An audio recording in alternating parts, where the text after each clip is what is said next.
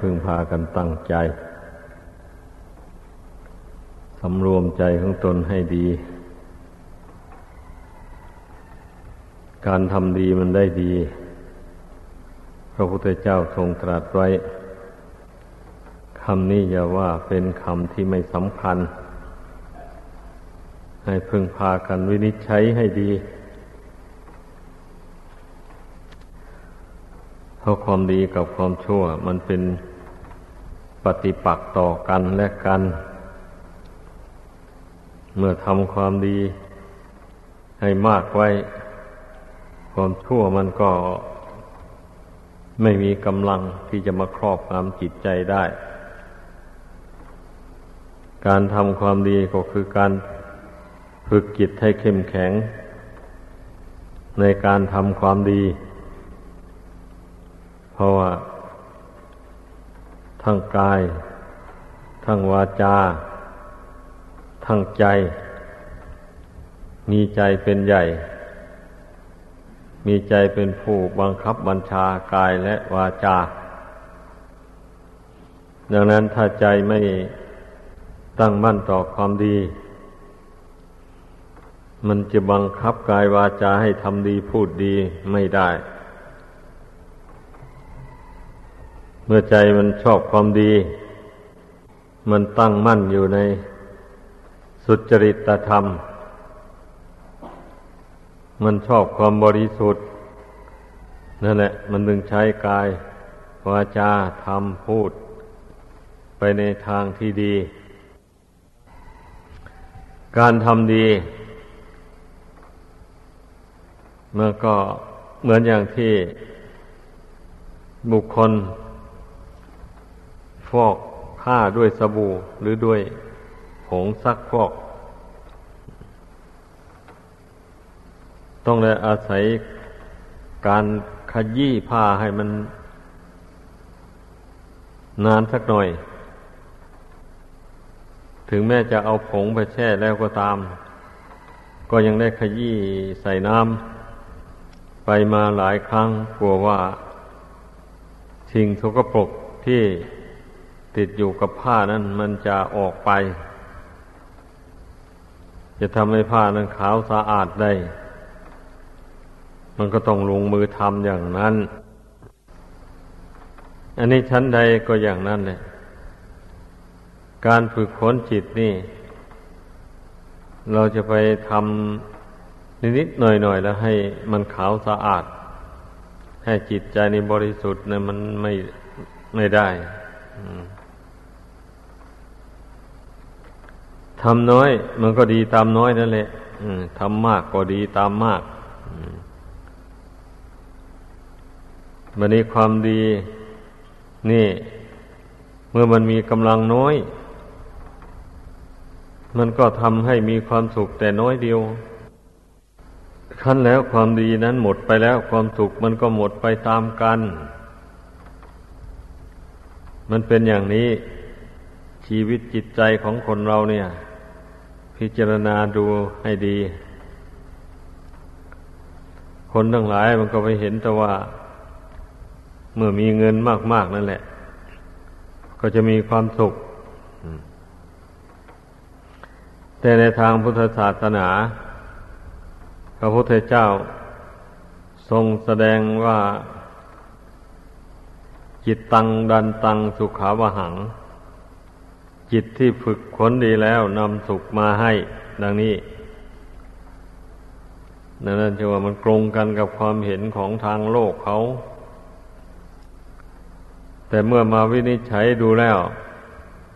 พระพุทธภาษิตนี้ถูกต้องเพราะว่า เงินทองเข้าของมันจะได้มา ก็เพราะจิตตรงนี้แหละ มันฉลาดหา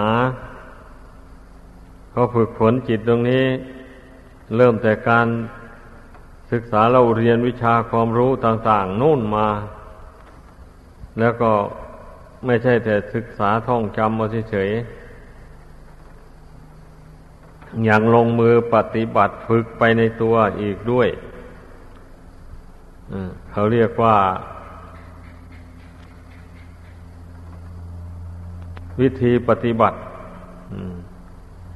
หรือปฏิบัติการ นั่นเองวิชาการได้แก่การเรียน การท่องจำเอาให้ได้ ปฏิบัติการได้แก่ลงมือท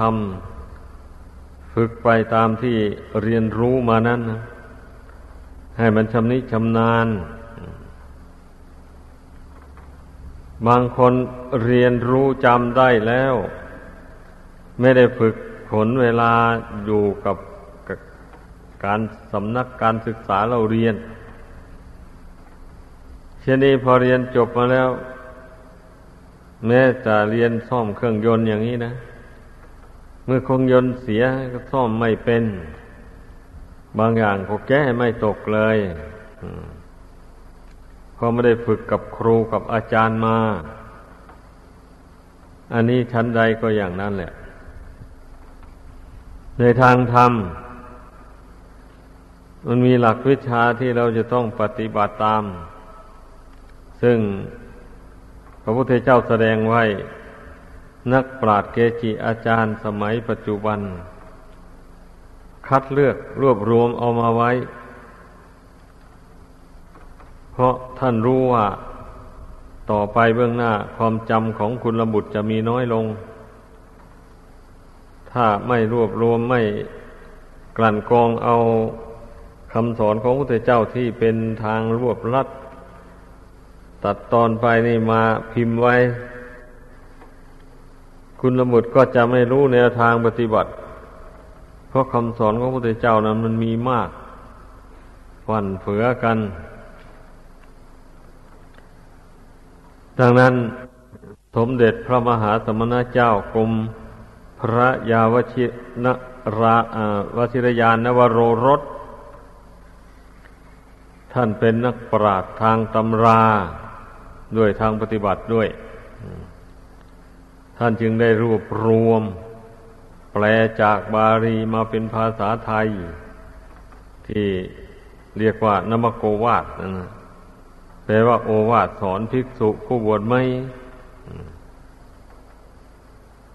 นั่นแหละรวบรวมเอาหัวข้อธรรมะ อันเป็นแนวทางปฏิบัติ มาพิมพ์เป็นเล่มไว้ จึงได้หามาแจกกันดูกันอ่านท่องจำเรียนเอาให้ได้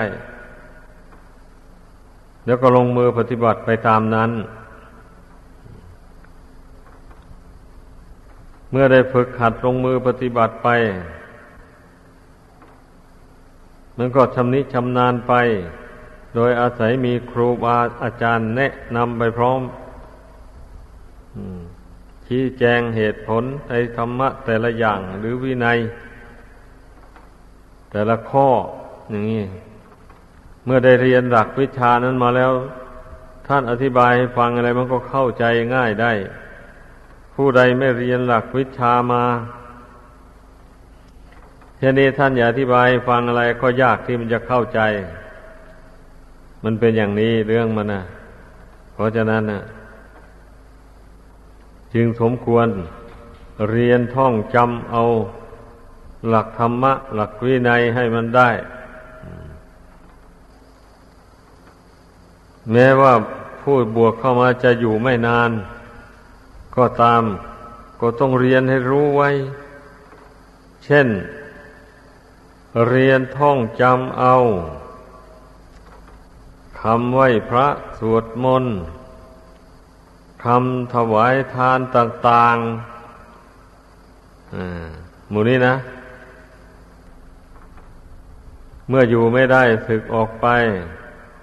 มันก็จะได้เป็นอุบาสกแล้วก็จะได้นำหมู่ผู้ที่ไม่ได้เรียนได้จำและผู้ที่ไม่ได้บวชนี่ก็นำหมู่คณะทำบุญทำทาน กล่าวทำคำถวายทาน นำหมู่ไหวพระสวดมนต์ไอ้อย่างนี้มันก็เป็นประโยชน์ เป็นบุญเป็นกุศลทั้งแก่ตนและผู้อื่น เป็นการอบรมสันดานให้ดีขึ้น นี่นะการที่บุคคลเราจะหลุดพ้นจากทุกข์ภายในสงสารนี้ไปได้ ก็เพราะมีความรู้ในธรรมในวินัยคำสั่งสอนของพระพุทธเจ้านี้แหละ ถ้าไม่มีความรู้อย่างว่านี่มันจะไปเอาตัวรอดไม่ได้เลยมันจะทำจะพูดไปในทางที่ผิดศีลผิดทำเข้าไปแล้วก็เป็นบาปอากุศล บาปอากุศลนั่นมันก็นำบุคคลนั้นไปสู่ทุกข์ ในโลกหน้าต่อไป มันเป็นอย่างนี้นะ ชีวิตของคนเราให้เข้าใจ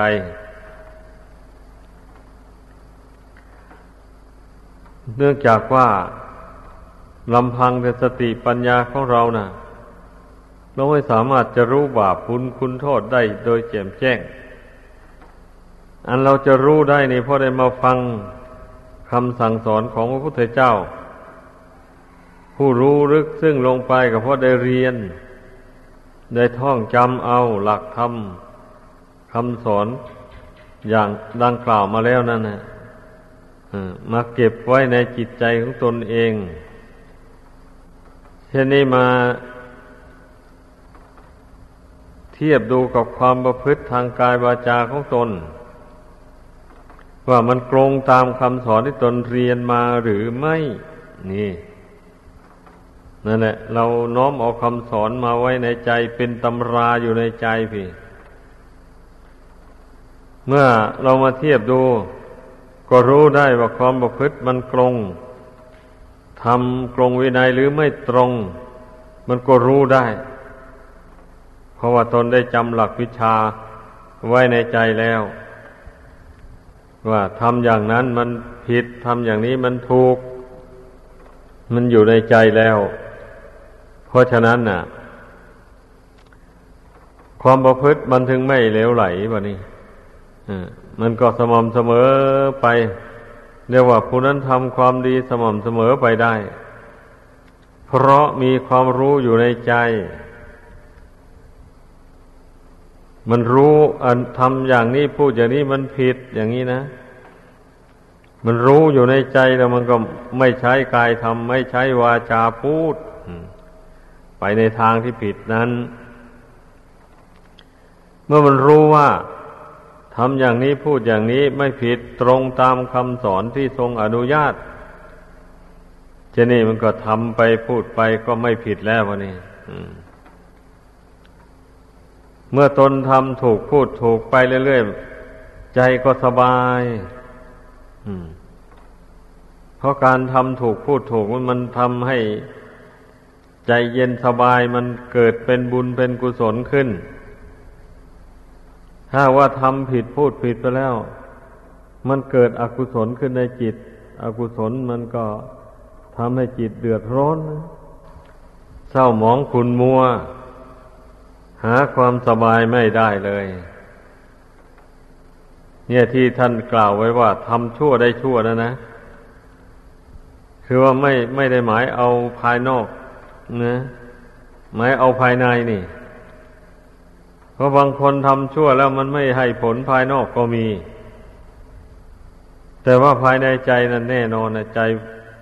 ผู้ทำชั่วนั้นย่อมเศร้าหมองขุนมัว เร่าร้อนไม่เบิกบาน อันนี้เป็นลักษณะแห่งกรรมอันชั่วที่มันเกิดขึ้นในใจ เช่นอย่างบุคคลผู้มีความโลภจัดอยู่ในใจอย่างนี้นะ ไปเห็นสมบัติผู้อื่นบ้างว่าเขาอยากได้ คิดวิตกวิจารทำยังไงจะได้คิดเท่าไรจิตใจเร่าร้อนไปเท่านั้นเพราะว่า บุญตัวน้อยนะคิดยังไงมันก็ไม่ได้มากอย่างเขาถ้าจะคิดไปเบียดเบียนเขาก็ยิ่งเป็นทุกข์ร้าย กลัวว่าเจ้าหน้าที่เขาจะจับได้ฟ้องร้องแล้วติดคุกติดตารางแล้วก็ยิ่งเดือดร้อนใจ อันเป็นอย่างนี้แหละ การที่บุคคลปล่อยให้จิตใจตกไปในทางบาปอากุศล มันก็เร่าร้อนนะเมื่อมันเล่าร้อนมันมัวหมองอยู่ในปัจจุบันชาตินี้แล้ว ไม่เพียรชำระให้มันผ่องใสสะอาดอย่างนี้เมื่อละโลกนี้ไปสู่โลกหน้ามันก็มีแต่ทุกข์นั่นแหละติดตามไปวันนี้มันมันทำใจเศร้าหมองขุนมัวอยู่ในปัจจุบันนี้แล้วมันมีบาปอากุศลครอบงำอยู่นี่ แล้วมันจะเอาความสุขมาแต่ไหน ก็มีแต่ความทุกข์นั่นมันติดตามไป ไปเกิดที่ไหนก็เป็นทุกข์อยู่ในที่นั่นกรงกันข้ามกับบุคคลผู้ไม่ละความเพียรแม้จะเป็นนักบวชก็ดีเป็นคฤหัสถ์ก็ดี ผู้ใดรู้อย่างว่านี้แล้ว ก็พยายามรักษาจิตใจของตนให้สะอาด ไม่ให้มันคิดไปทางบาปอากุศล ให้มันตั้งมั่นยินดีอยู่ในกองการกุศลความดี ที่ตนใช้กายทำใช้วาจาพูด เสมอไปอย่างนี้นะ เมื่อใจมันยินดีในบุญกุศลแล้วมันก็เบื่อบาป มันก็ละบาปไป บุญกุศลเกิดขึ้นในใจแล้วมันก็ขจัดบาปอากุศลหรือกิเลสต่าง ๆ อันครอบงำจิตใจ ออกไป ใจก็ผ่องใสสะอาด อย่างที่เคยพูดมาบ่อยๆอยู่นั่นเนี่ย เราจะไปเอาเวทมนต์คนคาถาที่ไหน จะไปสะเดาะเคาะไปผูกดวงอะไร จะไปบนบานบวงสวงเทวาอารักษ์อะไรให้มาช่วยขจัด ความเศร้าหมองแห่งจิตใจอันนี้ ออกไปให้ใจผ่องใสบริสุทธิ์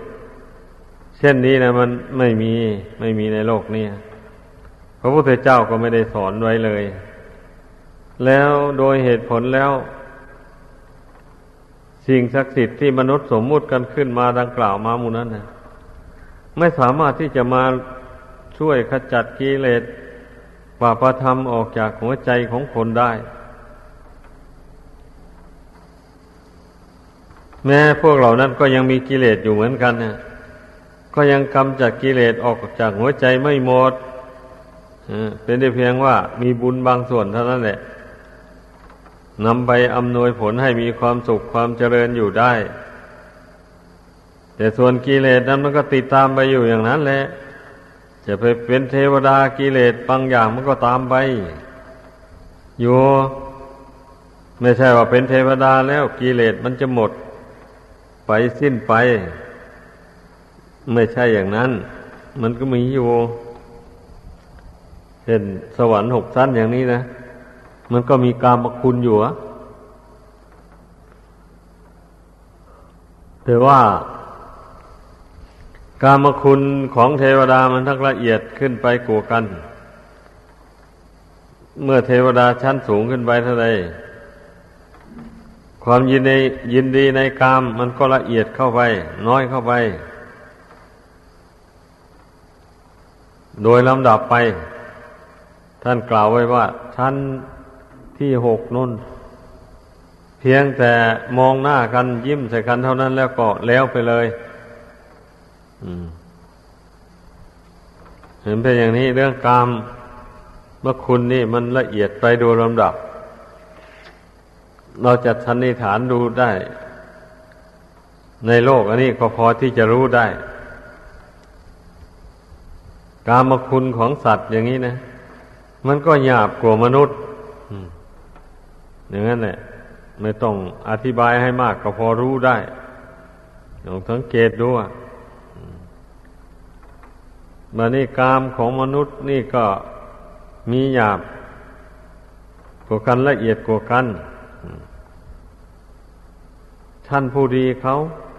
มันก็ละเอียดกว่ากว่าคนหยาบคนที่ยากจนคนแค้นต่างๆเพราะว่าคนยากจนนี่ก็อยู่อย่างสกปรกโสมม อะไรก็ไม่ละเอียดประณีตบรรจงเลย มีความสุขน้อย มีความทุกข์มาก มันเป็นอย่างนี้แหละ โลกสนิวัตอันนี้ต้องพิจารณาดู มันมีหยาบมีละเอียดกลัวกัน ทีนี้ถ้าบุคคลไปติดอยู่แต่กามอันมันหยาบหยาบนั่น นั่นแหละ มันเป็นเหตุให้คนเราทำบาปนะทำบาปทำกรรมเบียดเบียนซึ่งกันและกัน ไม่หยุดไม่ย่อนโมนี่มันก็ล้วนตั้งแต่ อาศัยกรรมคุณหยาบๆนั่นแหละ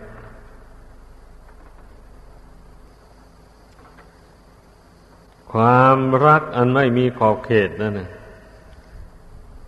เมื่อมีผัวมีเมีย มาแล้วอย่างนี้ก็ไม่พอใจอยู่แต่ในผัวละเมียเท่านั้น ไปเห็นลูกอื่นสวยสดงดงามกว่าผัดยากได้ขึ้นมา แล้วก็ดิ้นรนแสวงหา อย่างนี้ก็เกิดต่างคนต่างก็ชอบใจ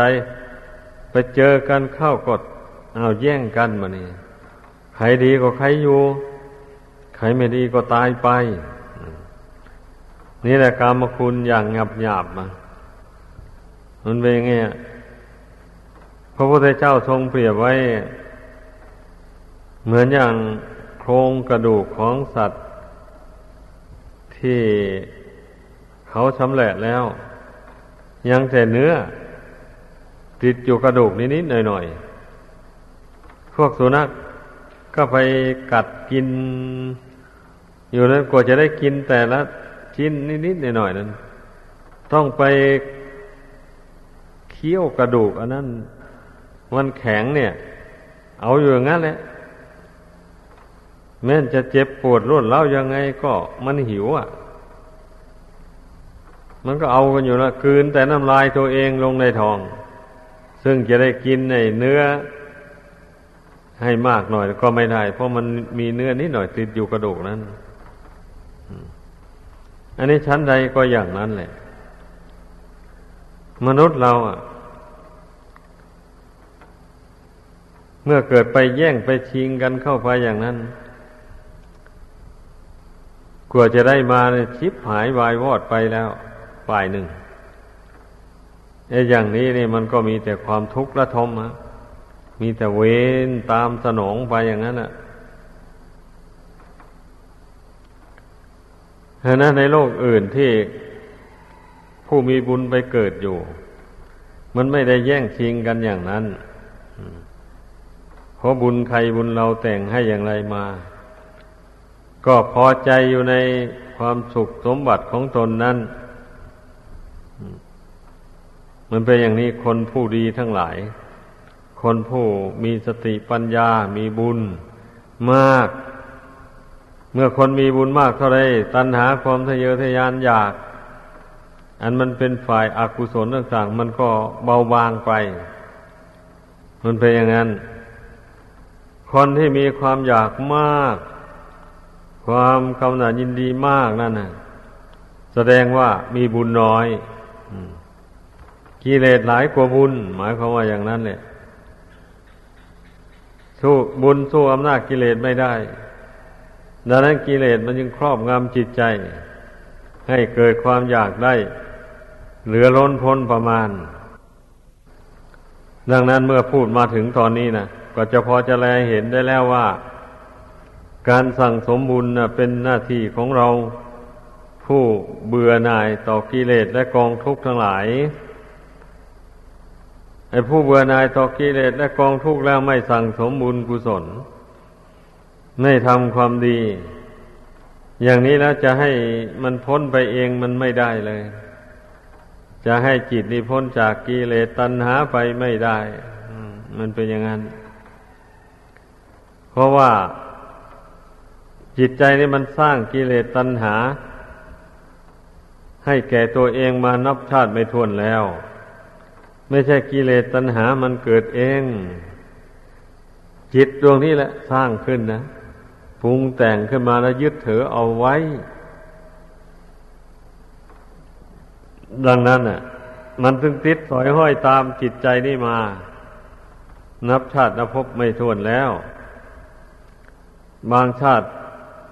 มันไปยึดกิเลสยำหยาบอย่างว่านั่นแหละมันก็ไปทำบาปทำกรรมเข้าไป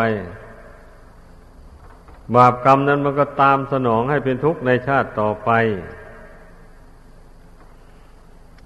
ไปสวยทุกข์อยู่ในนรก อบายภูมินานแสนนาน นี่ต้องต้องสาวดูต้นเหตุให้มันได้ ไอคนนั้นมันลืมมันระลึกชาติหนหลังไม่ได้ มันจึงคล้ายๆกับว่าตนเกิดมาในชาตินี้นึกว่าไม่ได้ ไม่ได้สวยผลแห่งบาปกรรมของชั่วอะไรที่ที่เป็นชาติอดีตที่ร่วงมาแล้วนู่นนะเพอเกิดมาชาตินี้เห็นดีๆอยู่นี่ มีร่างกายก็สมบูรณ์อยู่ ไม่เห็นว่ามันวิบัติแปรปรวนอะไรที่ไหนนี่แหละคนเรามันมาลืมตัวตรงนี้แหละ มันระลึกชาติหนหลังไม่ได้ แล้วก็ไม่เชื่อต่อคำสอนของพระพุทธเจ้าอีกด้วย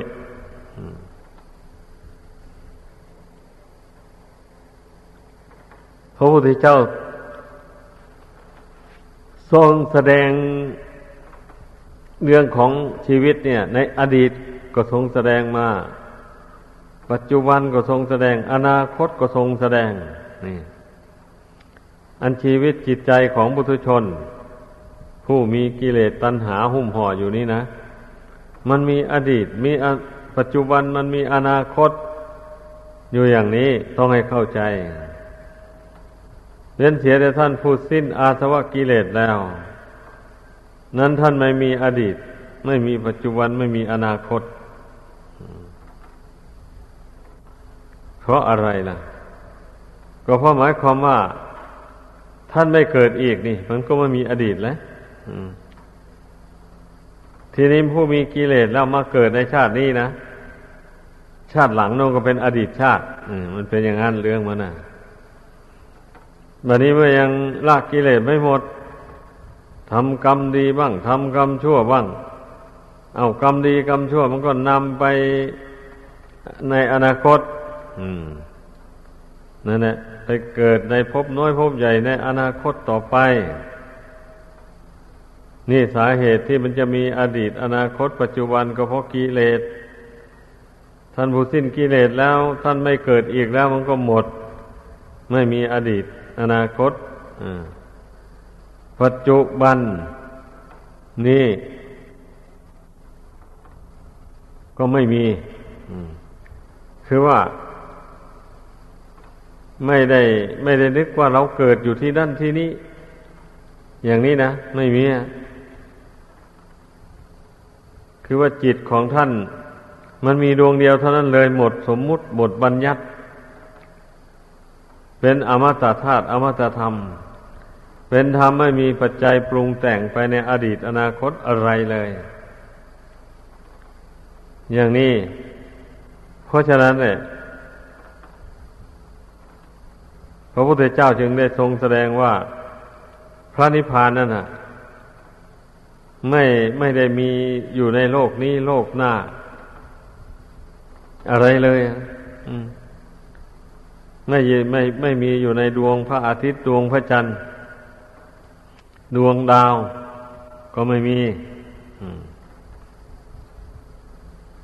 อยู่ในธาตุดินก็ไม่มีธาตุน้ำก็ไม่มีธาตุไฟก็ไม่มีธาตุลมก็ไม่มี อากาศธาตุก็ไม่มี วิญญาณธาตุก็ไม่มี พระองค์ปฏิเสธบนพระนิพพานไม่ไม่ได้อยู่ในสภาวะธรรมสภาวะธาตุต่าง ๆ เหล่านี้ให้พากันสันนิษฐานดู เอาถ้าอย่างนั้นพระนิพพานก็ไม่มีนะสิ พระนิพพานมีอยู่ ถ้าไม่มีพระองค์เจ้าไม่ได้ทรงตรัสไว้ ว่านิพพานังปรมังสุขขัง พระนิพพานเป็นสุขอย่างยิ่ง นิพพานังปรมังศูนย์อย่าง พระนิพพานเป็นของศูนย์อย่างยิ่ง ก็แสดงว่าพระนิพพานมีถึงได้ว่ามีความสุขอย่างยิ่ง สุขเป็นยอดแห่งความสุขสุขอื่นเสมอด้วยสุขในพระนิพพานไม่มี ที่ว่าพระนิพพานเป็นของศูนย์นั่นหมายความว่า ศูนย์จากราคะ ศูนย์จากโมหะศูนย์จากโทสะศูนย์จากมานะทิฏฐิ บาปประทำกรรมมันชั่วต่าง ๆ ไม่มีเลย ดับไปหมด ศูนย์จากความเกิดแก่เจ็บตาย ความทุกข์โศก ความร้องไห้ลำไร ความเสียใจดีใจต่าง ๆ ไม่มีในพระนิพพาน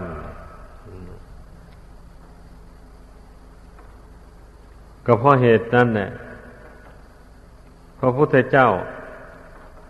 ก็จึงได้แนะนำสั่งสอนให้พุทธบริษัท ยินดีต่อพระนิพพาน